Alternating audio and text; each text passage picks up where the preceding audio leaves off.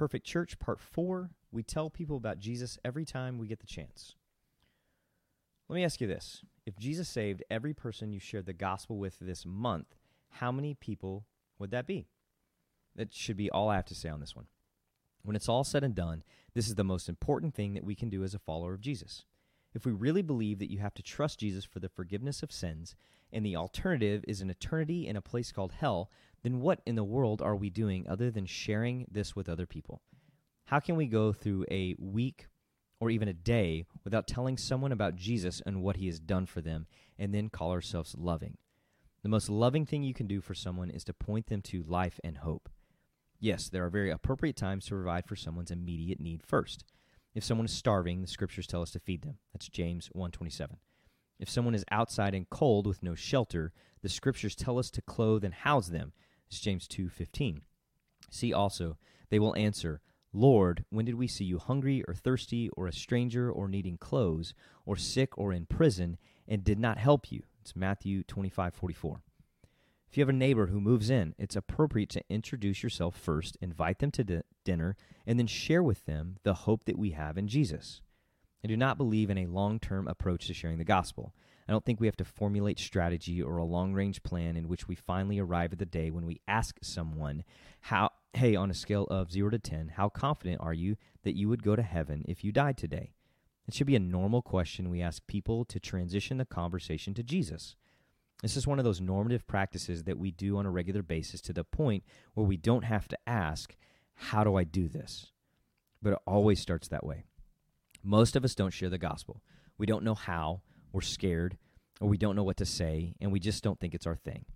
I've never actually met the guy who says, My gift is evangelism, and mean it from a daily one on one conversationalist standpoint. They always mean, I'm gifted to be the main speaker at an event about Jesus.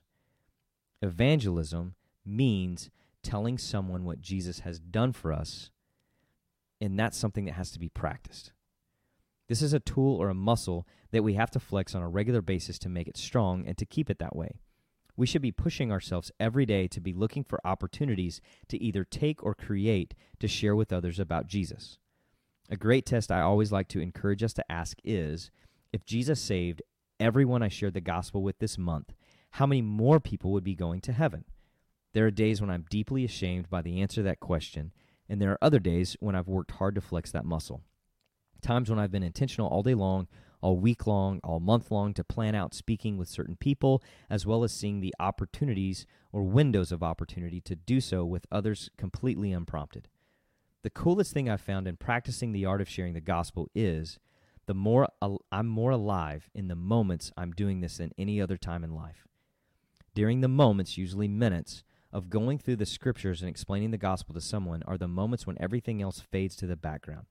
It's the time when it's clear that nothing that holds no eternal value is worth the time or distraction when it compares to this.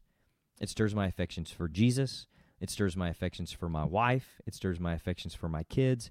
It stirs my affections for life and the desire to share it more. This may be one one of, if not the most difficult things we as Christians wrestle with to actually do what we're told to do regularly and vigorously the way that we're supposed to do it. So, how do we do this? I stole this from the one who has influenced me the most in this area of my life PETS, P E T S. Pray is the P. Pray for opportunities to share in the moment before you do. Literally every day I take my kids to school and we pray on the way.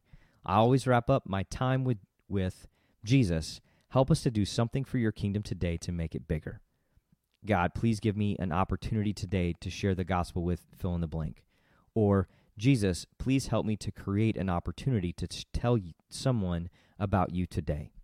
Praying that prayer helps to set my heart and mind on that for the day. It reminds me of why I'm here and to get to work. Number two, pray just before you jump off the cliff. When you see the moments, Jesus, please save this person, or Jesus, please give me the right words and the courage, and go. When we pray, we are clearly inviting Jesus into the conversation. We are inviting the creator of the world to do a little work with us in the moment. We are reminding ourselves that we only have to do our best and Jesus can take the rest. As cheesy as that sounds, but sometimes cheese is good.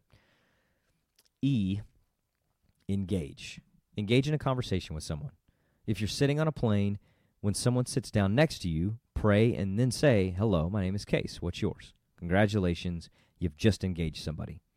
It's surprising how easy it is to start a conversation with someone we don't know in an everyday situation. Check out this article from May Pengong How to Create Intimacy with Any Person You Meet. Not like that, intimacy like good, deep conversation and healthy human interaction type. May took like 400 plus Uber, Lyft, plane, bus, etc. rides to practice the art of engaging with others. May share some great but very basic tips in engaging with others. All to say, engaging with people really isn't that hard.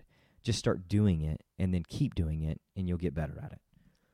T, transition. Transition the conversation to Jesus. So, do you go to church anywhere? I found this is the easiest transition sentence for me, and surprisingly, people don't get nearly as weird or offended as we tend to think they do. Most people I've encountered are fairly open once you've actually asked them transitional questions, unless it's a difficult question to understand. I like this one because it's simple, easy for them to answer, or to think of the answer, and immediately lets all parties in the conversation know where we're going next. When I had a student ministry staff, or would be with a group of pastors out to eat, we used to play this game with the wait staff. I would put a $20 bill on the table and challenge them that if they could guess what we all did for a living, then they would get the $20 bill.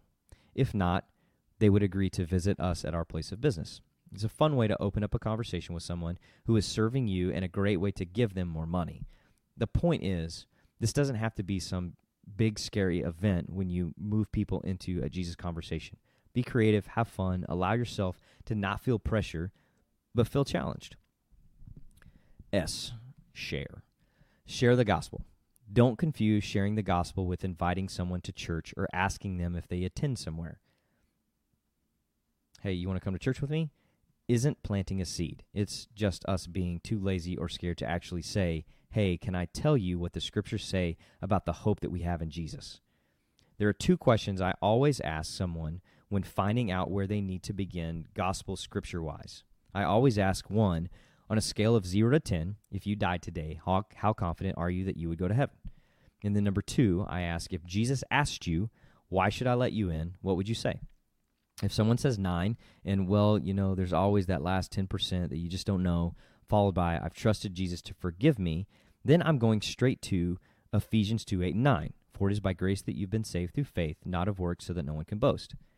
If they say four or five, and I've tried to be good, I try to always do the right things, I'm a good person, I've never done anything all that bad, we are then going to walk through the six basic passages that we use to share the gospel with people. For all have sinned and fallen short of the glory of God. That's Romans 3:23. For the wages of sin is death, but the free gift of God is eternal life in Christ Jesus. It's Romans 6:23. God, demonstrates his great love for us in that while we were still sinners, Christ died for us. It's Romans 5:8. If you believe in your heart and confess with your mouth that Jesus is Lord and that God raised him from the dead, then you'll be saved. For everyone that calls upon the name of the Lord will be saved. That's Romans 10 9 and 13. It is by grace that you're saved through faith. It is a gift of God so that no one can boast. Ephesians 2 8 and 9. For he has saved us not because of our righteous deeds, but because of his mercy by the washing and regeneration of the Holy Spirit. That's Titus 3 5. We don't have to memorize the entire Bible, Bible to share the gospel. We don't have to have thousands of hours of study or a graduate degree in theology to share with someone else why we have the hope of eternal life with Jesus.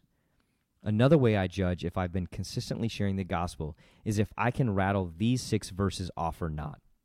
Yes, I memorized them when I was 13 years old, but I also didn't share them but a handful of times between 12 and 31, which means I couldn't rattle them off quickly. I double checked Romans 3:23 when I wrote this because I sometimes mix it up with Romans I mix up Romans 3 and 6, but I've shared these verses consistently and recently enough that I don't have to look them up. I know them because I've used them. I didn't come up with some new way to do this or have to formulate this extravagant plan to tell somebody about Jesus. I literally just pray engage a convo with someone, and then I ask them if they go to church. Then I will ask them my two questions, and then if they would be willing to let me share with them those six scriptures. I typically have my phone with me so I can open my Bible app and I've highlighted those verses so that so that I can show them rather than just tell them the verses. Depending on how the conversation is going, I will wrap it up with what keeps you from trusting Jesus today? Or if I could answer one question to convince you that this is real, what would it be? Sharing the gospel is basic. It's simple, but we have decided that it's not easy. The more that we do these kinds of things, the more comfortable we get and the better we get at it you may be surprised to find that you have this gift of evangelism after all. You just never used it or developed it correctly. The more that we do these kinds of things, the more comfortable we get and the better we get at it. You may be surprised to find that you are gifted after all. The Perfect Church, Part 4, we tell people about Jesus whenever we get the chance.